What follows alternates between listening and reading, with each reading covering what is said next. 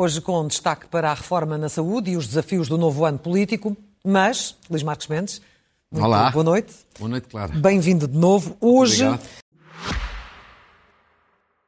Este podcast SIC é só um de muitos que pode ouvir no site da SIC ou na sua plataforma preferida. Prepare-se para escutar a sua televisão, onde e quando quiser. Fique a par dos programas emitidos no formato podcast, assim como todas as novidades exclusivas e originais em sic.pt barra podcasts e nas nossas redes sociais. A SIC mexe consigo. Hoje quero dar uma atenção muito especial não só às dificuldades que enfrentam os alunos do ensino superior que estão deslocados, dificuldades em encontrar casa, mas também quero falar eh, do- dos custos de vida, nomeadamente começando pelo cabaz de IVA zero. Su- eh, Exatamente. Eh, Sobretudo em três dimensões. Ah, O cabaz alimentar, o crédito à habitação e a questão das rentas. Sim. Que é uma questão também que vai ser muito polémica a partir dos dados divulgados esta semana pelo INE. Ou seja, em, em primeiro lugar, o cabaz alimentar. Daqui a um mês, sensivelmente, nos primeiros dias de outubro, acaba a medida do IVA zero. Sim. Que era uma medida para seis meses. Qual é a grande questão que se coloca? O que é que vai acontecer a seguir? A medida vai manter-se? Vai ser revertida? Bom, aquilo que eu eh, confirmei é que a medida do IVA zero o Governo vai manter. Vai prorrogá-la. Por mais seis meses? E tomará decisão na próxima semana ou na semana seguinte. Portanto, ali sensivelmente meados deste mês. Provavelmente a decisão será de prorrogação até o final do ano, do ano. porque, entretanto, há o orçamento e o orçamento depois definirá todo o quadro fiscal para 2024. Claro.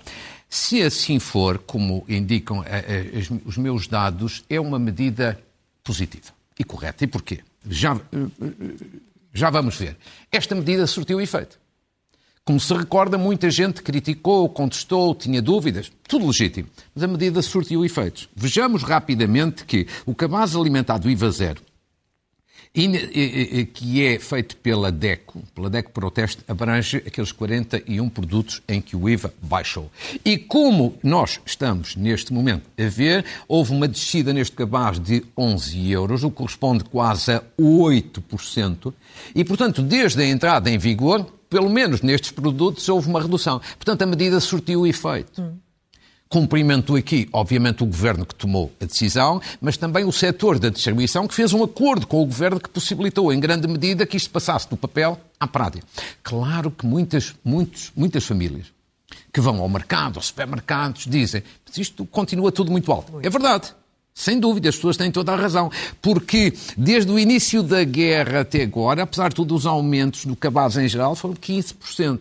Agora, se não tivesse sido esta medida, estariam ainda mais altos. Por isso é que digo que surtiu efeito. Segundo, é importante mantê-la porque é preciso continuar esta trajetória. Terceiro, não há grande perda de receita para o Orçamento de Estado, ao contrário do que se pensava, como a execução orçamental do mês de julho demonstra. Portanto, em princípio, vamos ter a medida a ser renovada ou prorrogada. Piores notícias no Agora. crédito à habitação. No crédito à habitação, vamos às notícias piores e depois eh, algumas notícias um bocadinho melhores. Vamos a isso. O que é que são as notícias piores? São os dados atualizados. Também um exercício da DECO Proteste, num empréstimo, por exemplo, de cinco- 150 mil euros. Mas depois não- também não varia muito se forem noutros valores. Vejamos que uma prestação, aqui relativamente a esta casa, com Euribor a seis meses, a prestação da casa era na ordem de 462 euros por mês em maio do ano passado. 16 meses depois, o aumento é de 73%. Passou de 462 euros para 800 euros. É um pesadelo. É muito. Mas se virmos no Euribor a 12 meses, a situação não é muito diferente. A prestação passou, nesta modalidade, 483 euros, maio do ano passado, para 811, um aumento de 67,9%. Ou seja, estamos a falar em 16 meses de aumentos na ordem de 70% ou ligeiramente acima. Portanto, isto é um pesadelo para muitas famílias. Estas são as más notícias. Agora, qual é a parte, digamos assim, de notícias que podem ser melhores? é que eu também confirmei que o Governo, em meados deste mês, vai aprovar duas medidas que podem ajudar as famílias mais afetadas. Por um lado, uma medida é o alargamento da bonificação de juros, quando houver taxas de esforço superiores a 35% ou até a 50%. Hoje em dia, os apoios que o Governo tem só chegam praticamente a 15 mil famílias. É muito, muito curto, muito pouco, é insuficiente. Esta medida do alargamento da bonificação pode fazer aumentar substancialmente os apoios. A outra medida que também o Governo vai aprovar em meados deste mês é criar uma nova oferta por parte dos bancos, embora depois as pessoas são livres de, eh, de, querer optar por ela ou não, que permita alguma estabilidade nas prestações e até alguma diminuição do valor das prestações nos primeiros dois anos, nos próximos dois anos. Ou seja, se estas medidas forem tomadas e tiver este alcance que se pensa, podem ajudar um pouco, porque aqui é, é impossível, de facto, não ajudar, porque a situação é um pesadelo. E em relação às rendas, também outra dor de cabeça. Rendas... Fala-se que, eventualmente, o Governo não tomou uma decisão sobre se vai ou não colocar novamente Sim. um travão a esses aumentos. Vamos Como ver. é que anteveu? Eu, eu diria que na questão das rendas temos aqui uma certeza e temos aqui uma dúvida. Qual é a certeza? A certeza é que, perante o aumento, digamos, o INE veio esta semana dizer basicamente o seguinte, com base nos dados da inflação, que o aumento de rendas no próximo ano pode chegar a quase a 7%, 6,9% sensivelmente. Isto, evidentemente, leva a uma conclusão. As famílias mais carenciadas têm que ter apoio. Eu julgo que isto é indiscutível. Eu julgo que isto é claríssimo como As famílias mais carenciadas têm que ter apoio. Agora, qual é a dúvida? É que tipo de apoio? Uma hipótese é um travão. Dizer aos senhorios, não podem, por exemplo, aumentar mais acima, como este ano foi, de 2%, Dois. ou de 3%, ou de 4%. Eu acho que essa medida pode parecer positiva no primeiro momento, mas é uma ilusão, a seguir pode ter efeitos terrivelmente negativos. Porquê? Porque, evidentemente, isso distorce o mercado de arrendamento. Isso faz com que os senhorios depois tenham medo de colocar casa no, no, para arrendar. E, portanto, no futuro, o que temos é ainda rendas mais altas. Eu julgo que a solução mais adequada, porque os inquilinos mais carenciados têm mesmo que ser apoiados, é o Estado exercer a sua função social. E o que é que é o Estado exercer a sua função social? É usar o subsídio de renda para proteger, apoiar financeiramente as famílias mais pobres, mais carenciadas e mais vulneráveis. E até, se necessário, reforçar o subsídio de renda que já hoje em dia existe. Ou seja, não matar o mercado do arrendamento, não distorcer o mercado, porque nós precisamos que ele funcione, mas ajudar sim os inquilinos mais carenciados. Agora, esta é a dúvida, esperemos pela decisão do Governo. Um dos temas mais falados esta semana, nomeadamente nos espaços de notícias, tem sido Sim. o preço uh, dos quartos das casas para os alunos Sim. Eh, do superior uh, deslocados. Uh, e não só, portanto, estamos com o foco na educação para Sim. o próximo ano letivo, não só por causa deste tá. problema, como também por causa das greves anunciadas, novas greves anunciadas, Sim. professores. Há sobretudo aqui duas polémicas, uma na parte da educação e outra na parte do ensino superior. Por exemplo, rapidamente na parte das greves. O Ministro da Educação, João Costa, veio anteontem queixar-se. Ah, está a começar o ano letivo, os sindicatos já estão a marcar greves, isto não é aceitável. Quer dizer, ele tem razão nessa parte. Mas ele não fez muito, não fez quase nada para evitar esta situação. Quer dizer, você pode fazer esse desabafo, eu posso fazer este desabafo, toda a gente que não tem poder de decisão. Mas ele podia ter feito ao longo dos últimos meses mais para evitar novas greves. Porquê? Eu acho que nós vamos ter, continuar a não ter paz nas escolas. E acho que os grandes culpados é o Ministro da Educação e são também os sindicatos. Porque naquela questão da recuperação do tempo de serviço, como aqui já disse várias vezes, entre o 8, que era a posição do governo, e o 80, que eram os sindicatos, podiam ter cedido um bocadinho de ambas as partes e chegado a um entendimento, a um acordo na base do 40 ou do 50. E quando eu digo que há culpa dos sindicatos, não digo dos professores, claro. Neste verão falei com vários professores que me disseram, eu tenho a certeza absoluta que isso seria a generalidade dos professores, que aceitariam com alguma satisfação um meio termo. Em vez de ser dois anos e nove meses ou seis, seis anos e seis meses, ali uma recuperação de quatro anos, quatro anos e meio, cinco anos. Mas como houve muita arrogância e teimosia do lado dos sindicatos, quero tudo, e do lado do governo não cede nada, o que é que vamos ter? Todos perderam. Perderam os professores, perdem os alunos, perde o país e provavelmente vamos ter novas greves. Novas greves. Agora, Quanto ao segunda questão. O alojamento foi uma das grandes polémicas desta semana. Há algumas coisas alguns anúncios na boa direção, agora eu julgo que isto é tudo muito insuficiente. Vamos ver rapidamente os dados essenciais para as pessoas compreenderem primeiro de que realidade é que estamos a falar. A falar Quantas camas é que seriam necessárias? Segundo os dados que são de 2021, que estamos a ver, há cerca de 108 mil estudantes deslocados. Isto são números oficiais datados de 2021. E, nessa altura, 2021, 15 mil camas disponíveis. Portanto, menos de 15% dos estudantes deslocados têm vagas em residências. Ah, isto é de facto um pesadelo. Se depois ainda por cima virmos encontrar camas no, no, no, digamos assim, no setor privado, com os preços enormes que estão, ou seja, temos aqui um pesadelo que pode levar alguns estudantes de famílias mais pobres a não irem para a universidade. Segundo dado, o governo já está em funções há oito anos e fez uma grande promessa.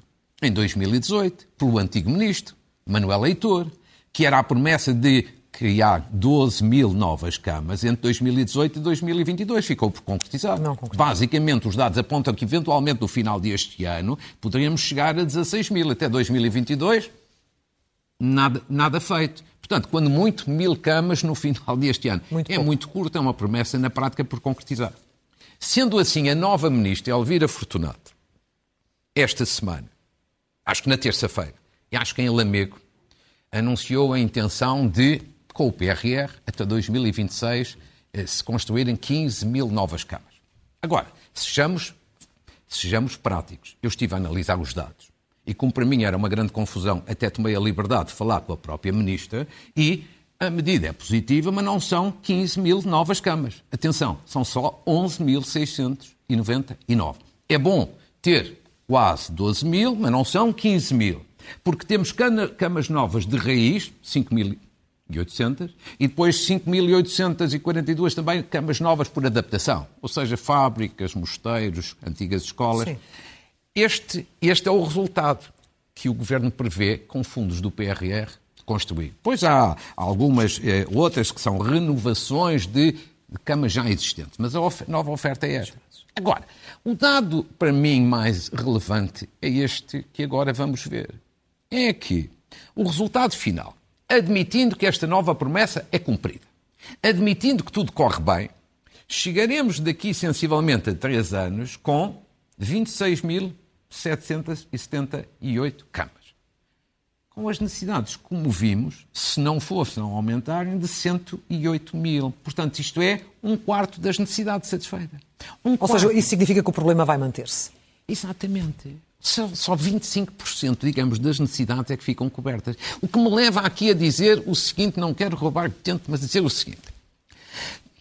Esta é uma matéria em, em que é muito importante mesmo o investimento público, Clara. Porque, basicamente, ajudar aqui os estudantes a irem para a universidade não é apenas dar a universidade o curso, as instalações, os professores. É preciso também dar as residências, porque são estudantes deslocados. Portanto, isto é um pacote. No pacote tem que estar a componente do ensino e a componente das residências.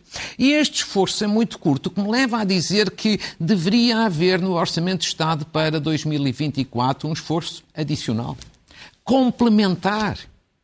Porque, de outra forma, mesmo corra tudo bem, chegamos a 2026 e o sentimento que vai existir é o quê? uma certa desilusão. Uhum. É uma sugestão que deixo usar também o orçamento de Estado para poder, de facto, fomentar a criação e a construção de mais camas para além destas agora anunciadas. E que bem são necessárias, como sabemos. Ora bem, avancemos, porque foi eh, anunciada na quarta-feira aquilo que o Governo e a Direção. Executiva do SNS dizem ser a maior reorganização de sempre do Serviço Nacional de Saúde. Sim. Uma reforma como esta, uh, estranhou que não tivesse sido anunciada pelo Ministro da Saúde, até pelo Sim. próprio Primeiro-Ministro, tivesse sido Sim. anunciada por Fernando Araújo. Sim, claro. Politicamente, qual é a leitura que faz disso? Sim, eu acho uma estranheza total e completa. É a coisa mais estranha do mundo. Quer dizer, só, primeiro, só para as pessoas compreenderem do que é que estamos a falar. O, a direção executiva do SNS diz que é uma revolução. Sim. Diz que isto é uma mudança profunda. Basicamente é pegar em hospitais e centros de saúde, cuidados hospitalares, cuidados primários e fazer uma espécie de gestão conjunta. Bom, e portanto, se as próprias entidades oficiais consideram que isto é muito importante e é uma reforma do governo, tem que ser aprovada pelo governo, perguntas. Então porquê é que foi anunciada, como você disse bem, porquê é que foi anunciada por Fernando Araújo, que é o diretor da, da Comissão Executiva do SNS? Não está em causa a sua competência, Sim, não, porque eu acho que ela é, é muito competente. A questão não é essa. Não. É uma medida do governo. Alegadamente uma medida de fundo. Então devia ser ou o ministro ou o primeiro-ministro. Você coloca a questão na, na perfeição. É isso mesmo. Isso é muito estranho. E é estranhíssimo. E por isso dou comigo a pensar, então porquê é que não foi o governo a dar a cara? Eu- eu. Parece que o governo tem medo da reforma. Parece Tem medo que receio fracasse e que não se lhe cola à pele esse fracasso. ou que tenha muita contestação, eh, até porque já começaram várias entidades a dizer oh, isto é- pode ser importante, mas nós não fomos ouvidos, não sabemos nada, que é algo também estranho. Agora, posto isto, eu acho que mais dia menos dia o Governo tem que vir dar a cara por esta reforma. Por esta reforma. Até lhe de- devo dizer, no plano dos princípios, ou seja, no papel, é uma reforma na boa direção. Quer dizer, haver uma gestão conjunta. Hospitais, centros de saúde, cuidados hospitalares, cuidados primários, é correto. Segundo, haver aqui racionalização de meios, também. Haver aqui um maior peso, por exemplo, institucional dos centros de saúde, que são normalmente considerados, eh, com todo o respeito, uma espécie de parentes pobres, isso também é positivo. Agora, isto é no papel. No papel, às vezes, as coisas são fantásticas. Agora, eu dei comigo, depois de ver tudo o que veio a público, dei comigo a pensar o seguinte: mas o mais importante, na prática, para as pessoas, para os utentes, para os doentes, está por esclarecer. Espero é que o Governo venha esclarecer. Eu elenco, sobretudo, cinco grandes questões. Quer dizer, tinha mais, mas sobretudo cinco grandes questões. Vão diminuir as listas de espera com esta reforma? Qual é o plano concreto que existe? Qual é o estudo que existe a este respeito? Quantificado e calendarizado? É uma primeira questão que importa esclarecer. Segundo, o número de utentes sem médico família também vai reduzir-se? E em quanto? E também com que calendário? Também convinha explicar. A gestão conjunta que vai ser feita vai provocar poupanças? Quais são elas? E onde é que vão ser reinvestidas? Porque é importante também saber. Quarto lugar, eu sei, posso aqui afirmar que Bruxelas, Comissão Europeia, já autorizou que estas, digamos, infusões, entre aspas, que vão ser feitas, vão dar origem a 31 nove- novas empresas públicas. Agora, era importante também saber, Bruxelas impôs condições? E eventualmente se impôs, que condições é que são? Esta parte também não está ainda explicada. E finalmente, agora uma coisa só muito concreta, mas, mas que é importante. O Hospital de Cascais fica de fora. Não- por- talvez por ser uma PPP. Não entra, digamos assim, nesta gestão conjunta que vai ser feita da criação destas unidades locais de saúde, que é assim que se chama. Bem ou mal, no seu entender? Do meu ponto de vista, eu acho que havia vantagem em estar integrado. Porquê? Porquê? O Hospital de Cascais é uma PPP. Eu acho que não era mal haver uma ou outra PPP neste conjunto, até para se poder comparar desempenhos. Para poder, poder comparar desempenhos de uma parceria público-privada com o desempenho público de cor. Portanto, há, sobretudo aqui, questões a, esclarecer, porque o importante, importante é saber esta reforma vai por diante e é boa para as pessoas, mas para isso é preciso responder estas É estas perguntas. e muito concretas. O país tem direito a Nem ouvir, obviamente, a resposta a isto. Avancemos, porque o tempo voa, como sempre. Nós estamos a, a entrar no novo ano político. Hoje eh, quero percorrer alguns dos momentos eh, mais importantes, eh, começando pelas regionais da Madeira. Ah, Claro, eu queria sobretudo acentuar. O ano político começa agora, setembro, e vai basicamente até julho do próximo ano, até ao próximo verão. E eu acho que há sobretudo quatro grandes acontecimentos. Do meu ponto de vista, há mais. Há sobretudo quatro grandes acontecimentos. Vou colocá-los, digamos assim, pela sua ordem cronológica. Cronológica. Primeiro são as eleições na Madeira, eleições normais, regionais, na região autónoma da Madeira, que ocorrem já no próximo dia 24. São eleições regionais, certo, mas têm repercussão nacional. E sobretudo porquê? Porque se houver uma maioria da coligação PSD-CDS, ou seja, coligação liderada pelo PSD, isso vai ajudar a reforçar o líder nacional, Luís Montenegro. A vitória será sempre de Miguel Albuquerque, mas ajuda a reforçar Sim. o líder nacional. Mas ao contrário, se não houver uma maioria desta coligação, o PSD passa a ter o pesadelo do Chega. E aí já passa a ser um problema sério para o líder nacional. E finalmente, as sondagens valem. O que vale é sondagem, são sondagens, mas neste momento dão uma vitória clara a Miguel Albuquerque. E, portanto, faltam basicamente três semanas para esclarecer esta questão, que é uma das questões importantes do novo ano político. A segunda grande questão é mais natureza económica, que é o Orçamento de Estado. O Orçamento de Estado para o próximo ano é um grande momento. Porque, porque tem a ver com a vida das pessoas. Ora, o próximo orçamento vai ser um orçamento de grandes riscos, em primeiro lugar. Porquê? O PIB da União Europeia, ou seja, a riqueza nacional, o crescimento económico na União Europeia está, na prática, quase estagnado. Isto tem repercussão aqui porque nós não somos uma ilha. E nós também. Depois estamos com, depois estamos com os juros altos. E ainda com a perspectiva de haver mais subidas dos juros. Outra, outra questão que é um risco. E depois a inflação. A inflação na Europa continua muito alta e muito rígida. Portanto, tudo isto mostra que o próximo orçamento é um orçamento de grandes riscos. Segundo, além do abrandamento sério da economia europeia, também, vamos, também estamos a ter e vamos ter cada vez mais um abrandamento também da economia dos Estados Unidos. Ora, isto é importante também. Terceiro, com tudo isto, vai ser provavelmente um orçamento com um crescimento reduzido do PIB, um orçamento a manter a tendência de redução da dívida, e Portugal pode chegar ao final do próximo ano, esta é a boa notícia, com um rácio da dívida 100% ah, em função do PIB, e finalmente vai ser, isso já é público, já é notório, dominado pelo plano de redução do IRS. Só falta saber se essa redução vai ser pífia ou se vai ter significado. Depois, o terceiro grande momento que eu acho que vai acontecer no próximo ano político é, é muito pouco falado muita gente até talvez desconheça, que são dois congressos. Um congresso do PSD, o PSD realiza o seu congresso estatutário em novembro, mas evidentemente vai transformá-lo num, num congresso político. Ou depois o Partido Socialista tem o seu congresso eletivo normal para reeleger António Costa e outros dirigentes em diretas em março. Ah, mas vai ser também um momento de afirmação política. Ambos, portanto, vão transformar estes seus congressos em quê? Aquilo que eu chamaria comícios ou convenções pró-europeias e não é de excluir que o PS e o PSD aproveitem estes momentos para lançar os seus cabeças de lista, sobretudo em março o Partido Socialista, porque já estamos muito em cima das europeias. E depois temos aquele que é o grande momento deste ano político, mesmo a fechar o ano em 9 de junho de 2024, são as eleições europeias. E porquê? Porque estas eleições, por razões diferentes, são vitais para o PS e para o PSD. São vitais. Quer dizer, para António Costa eh, é importante porque ele precisa de ganhar, neste caso o Partido Socialista ganhar, para evitar alguma instabilidade, alguma agitação. Luís Montenegro precisa de vencer para reforçar a sua liderança e tem aqui o risco, se António Costa tem o risco de um cartão amarelo ao governo, Luís Montenegro tem aqui o risco, o problema do Chega de dispersão de votos à direita. E depois também são eleições, são um teste às novas lideranças.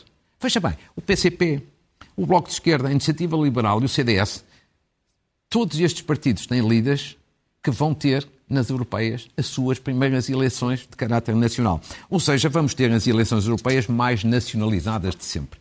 Estes são os quatro grandes acontecimentos e depois há uma pergunta que muita gente faz. E que já agora vou dar a minha resposta, que é o meu contributo. Uhum. Muita gente pergunta: e se o Partido Socialista perder as eleições europeias, porque são sensivelmente a meio do seu mandato, pode haver uma dissolução do Parlamento? Uma dissolução da Assembleia da República? É uma pergunta que, muita gente, boa gente, coloca, pergunta que muita gente faz. Pois eu responderia dizendo o seguinte: mesmo que o Partido Socialista perca as europeias, não me parece nada provável haver uma dissolução do Parlamento. E acrescentaria, nem me parece provável, nem desejável. As regras da democracia apontam nesse sentido. Os mandatos devem ser cumpridos. Mesmo em 2004, a coligação PSD-CDS, só para recordar, fazer história, perdeu as europeias por 11 pontos percentuais de diferença e mesmo assim Jorge Sampaio não dissolveu por esse facto a Assembleia da República. Numa palavra, a derrota do Partido Socialista, se acontecer, pode gerar agitação, mas não parece que vai gerar a dissolução do Parlamento. Fica aqui também... Eventualmente com mais meu... efeitos no próprio PSD, não? E já vai falar de Luís Montenegro não. muito rapidamente se mais à frente. Se o PSD tiver uma derrota nas eleições, evidentemente que aí terá, obviamente, aí alguns problemas. alguns problemas. Inevitável. Avancemos. Uh, do lado do PCP, esta rentrée é marcada, como sempre, pela festa do Avante. Sim. Uh, é a primeira, sob a liderança uh, do novo, é. do novo líder Paulo, Paulo, Raimundo, e ele também vai ter o partido grandes desafios este ano. Sim, claro, mas deixe-me dizer em primeiro lugar que a festa do Avante é aqui um cumprimento. Quer dizer, gosta ou não se gosta do PCP. Situemos ou não na área do PCP, portanto eu sou insuspeito a esse respeito, eu tenho uma grande admiração pela festa do Avante. Como um acontecimento político, mas também como um acontecimento social, cultural, de mobilização, de organização. E, portanto, esta não foi exceção, foi uma vez mais um grande momento. Agora, a novidade é que foi a primeira festa do Avante de Paulo Raimundo. E você diz, e bem, ele tem aqui vários desafios. Eu diria que ele tem desafios, tem problemas sérios, mas também tem aqui algumas vantagens. Quais são os problemas que ele tem? Primeiro, o ideal comunista está em queda, praticamente em todo o mundo, mas desde logo na Europa. Segundo, o PCP, além desse problema, tem o problema de ter participado na geringonça que causou perda significativa de votos, de autarcas e de influência. Terceiro, a posição mais recente sobre a Ucrânia é muito impopular. Há muitos, mesmo muitos militantes do PCP que não compreendem. Eu acho que estes são, sobretudo, os três maiores problemas. Sim. Agora, ele tem as suas vantagens, pessoais e políticas. Primeiro, Paulo Raimundo é muito simpático. Muito simpático. Se Jerónimo Sousa já era e o PCP ganhou muito com isso, Paulo Raimundo não lhe fica atrás. Depois, ele é um grande comunicador. Ainda hoje se viu no discurso de encerramento. encerramento. Ele comunica muito bem, de forma simples, direta, assertiva eh, e, bem, e bem estruturada. E depois tem a ajuda, evidentemente, do setor sindical. Claro que o movimento sindical já não tem hoje a força em Portugal que tinha, mas continua a ser uma mais-valia grande para o PCP, uma espécie de suporte de vida. Seguro, seguro e, portanto, eu acho que para Paulo Raimundo, esta primeira festa do Avante correu-lhe bem. E uh, o PSD com a Universidade de Verão? De Verão. A Universidade de Verão é também outra iniciativa, uh, de facto, já quase obrigatória. Fez agora 20 anos, foi criada há 20 anos por Durão Barroso. Eu acho uma iniciativa muito feliz. Felizmente que outros partidos também já têm digamos assim, organizações eh, semelhantes. Porque aquilo é uma grande organização que eu acho que só é possível, que isso bem a situação, porque é dirigida desde o início por uma pessoa que tem uma capacidade de organização e de liderança brutal, que é Carlos Coelho. Já foi deputado ao Parlamento Europeu Sim. e agora voltou a ser, e de facto é a alma da organização desta iniciativa.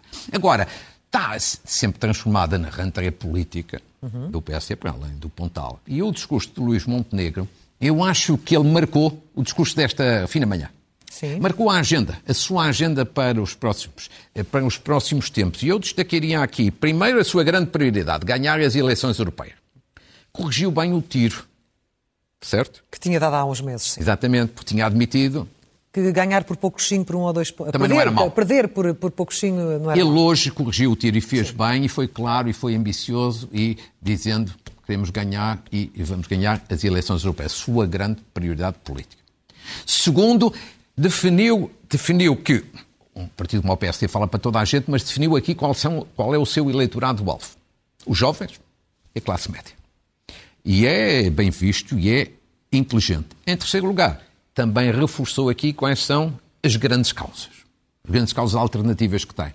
É a parte fiscal, a redução do IRS, e é componente da habitação, onde o PSD também tem um programa alternativo muito bem feito e bem elaborado. E, portanto, eh, faz bem assentar, digamos assim, a sua oposição naquilo que são dois projetos alternativos em duas matérias que dizem muito respeito a largas faixas do eleitorado. Do eleitorado. Vamos às notas, às notas finais e aos livros. Temos cerca de três minutos. Muito, muito bem. Um apelo, em primeiro lugar, ao Ministro da Educação, João Costa, por causa de uma questão que me surgiu durante o fim de semana. Claro, eu recebi mais de uma dezena de e-mails, são praticamente todos iguais, mas são de professores diferentes. Mais de uma dezena de e-mails de professores a queixarem-se basicamente disto. Eu só estou a elencar a questão, acho que o ministro deve ou corrigir ou esclarecer.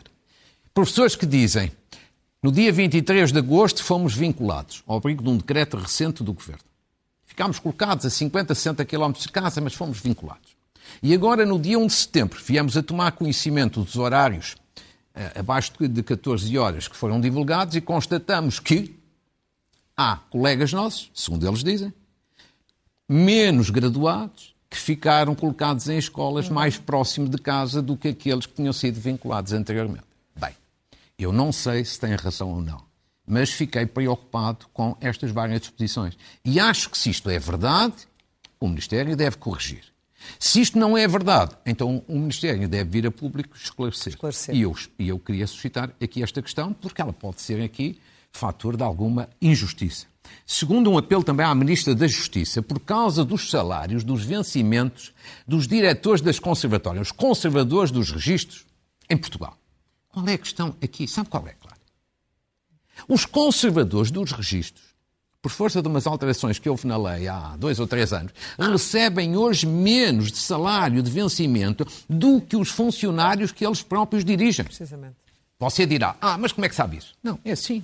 Analisei as coisas que me enviaram. Pareceres jurídicos já a dizer que isto há, a dizer que isto é uma grande ilegalidade. Mas há já uma posição também da Provedoria de Justiça a recomendar ao Governo que corrija esta ilegalidade. E, portanto, eu queria aqui chamar a atenção da Ministra da Justiça que é preciso aqui ver a questão, porque aqui já há uma posição oficial da Provedoria de Justiça. Uma saudação agora à Ministra Ana Mendes Godinho. Recorda-se de há, um, há um, dois meses eu ter levantado aqui uma questão que diz respeito a ferroviários que estavam, uhum. a Caixa 1927, que estavam há 14 anos sem terem atualização das suas pensões. A FECTRANS lutou também muito por isso, uma saudação, e a Ministra resolveu o assunto agora, merece este cumprimento. Agora, uma saudação no plano do desporto à seleção portuguesa de rugby, que vai participar a partir da próxima semana no Mundial, pela segunda vez, em França. Boa sorte! Uma saudação ainda no desporto a Paulo Azevedo e Maria Inês, campeões mundiais do tiro em fosso olímpico. Já aconteceu há uma semana, mas antes tarde do que nunca. Um cumprimento à seleção feminina de sub-17 de hóquei em patins, campeã europeia este fim de semana. E já agora também a Fernando Pimenta e José Ramalho, que renovaram o título de campeões do mundo na maratona, salvo erro, no dia de hoje mesmo. Sim. A finalizar uma saudação à Câmara Municipal de Ourém, porque organiza na próxima semana o Festival de Setembro. Nós, migrantes, na Vila Mediadal de Ourém e é, já julgo que a terceira ou quarta edição, um grande momento cultural. Queria aqui felicitar o município de Ourém. A concluir, Finalmente. três livros. Um romance de um dos escritores que eu mais admiro, Mário Cláudio. É o seu último romance, Teoria das Nuvens, que recomendo imenso, de um dos escritores portugueses mais consagrados e mais premiados. E aqui de um ilustre e muito competente comentador da casa, Nuno Rogério, que está consigo praticamente todas as semanas, A Verdadeira Guerra, a Invasão da Ucrânia, a Defesa Nacional Portuguesa, é um livro, de facto, grande, mas muito... 600 muito, páginas. Mas muito, muito completo. É para ser lendo. É para ser lendo. E agora, como eu gosto muito de literatura eh, infantil, como já deve ter notado, agora, porque sim, porque sim, não é resposta, de Adriana Aguiar Brancos, que escreveu, e de Diana Costa, que ilustrou. Por circunstância, estamos a falar de duas pessoas minhas amigas. Aqui fica a declaração de interesse, mas por serem amigas não devem também ser discriminadas pelo livro. É bom. Muito bem. E, portanto, Clara, despeço-me, como sempre, com imenso gosto. Voltamos a encontrar-nos, Luís Marcos Mendes, aqui no próximo domingo. Muito obrigada. Obrigado. Até lá.